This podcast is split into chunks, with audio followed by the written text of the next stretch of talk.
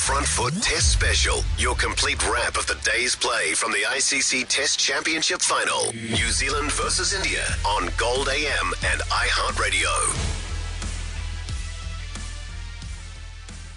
Scheduled day three of the World Test Championship final didn't eventuate. It was just like a ditto day one. No cricket, rain overnight. The forecast of rain throughout the day meant that the Ageas Bowl was unfit for play and the scores remained the same. 217 India, 101 for 2 New Zealand. But now we're in a situation, Peter McGlashan, where there are two days to go, the extra day being added. So there's still a lot of of overs that can be bowled, and uh, this test is far from over. Yeah, we start to uh, require a little bit of urgency to get a result now that as the overs tick away. We're fortunate that the ICC have added that quite uh, unique sixth day to the match. Um, but when Williamson and Taylor come out tomorrow morning, they really will need to start to progress the game along a little bit. It's been fairly slow. Uh, New Zealand only going at 2.06 runs and over, which is very slow for a New Zealand side that likes to score runs reasonably quickly. And Williamson and Taylor will be faced with the proposition of needing to get things underway if they're going to have enough time to bowl them out later in the match. But that's basically been the run rate for the test, hasn't it? Because uh, India were not much better, and they're a side that generally likes to score at a, a quicker clip. So it's going to take an attitudinal change, isn't it? Yeah, both sides, uh, the both sets of batters have been willing to wait and make the bowlers come to them.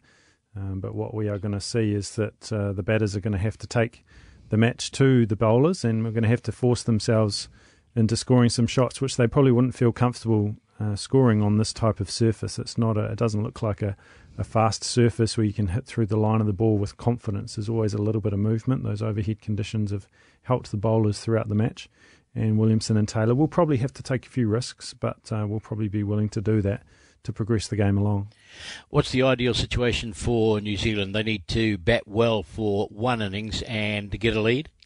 Yeah, they'll probably have to bat kind of two and a half sessions tomorrow to uh, to get to try and bat once really to try and get uh, 160, 170 ahead if they can bat for 80 overs tomorrow, going at threes, 240 from here, that that pushes them uh, about 130, 140 runs past India, and that's when they really can start to uh, decide whether or not they leave themselves enough time on the final day.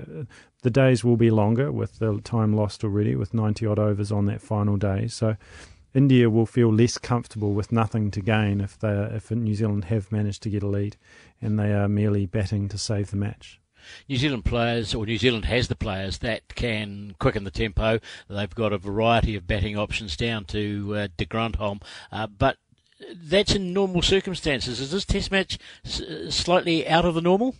Yeah, it is. There's a there's a level of pressure and, and almost some nerves that seem to be coming with the the weight of this Test Championship, the inaugural Test Championship.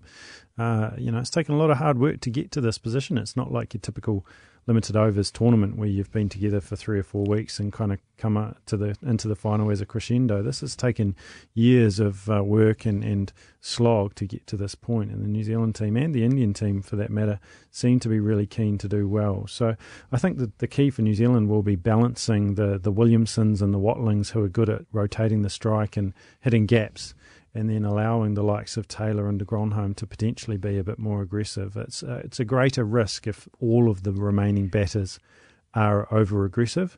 Um, that risk can be reduced if Williamson and Watling um, provide a foil for the more aggressive batters at the other end. Yeah, it's balancing that risk factor, isn't it? So, uh, with uh, a day washed out, there are uh, two days left. We're talking about uh, a couple of hundred overs to be bowled and still an opportunity to get a result. But there was no change to the score after uh, day two was completed 217 for India, New Zealand 101 for two when play resumes.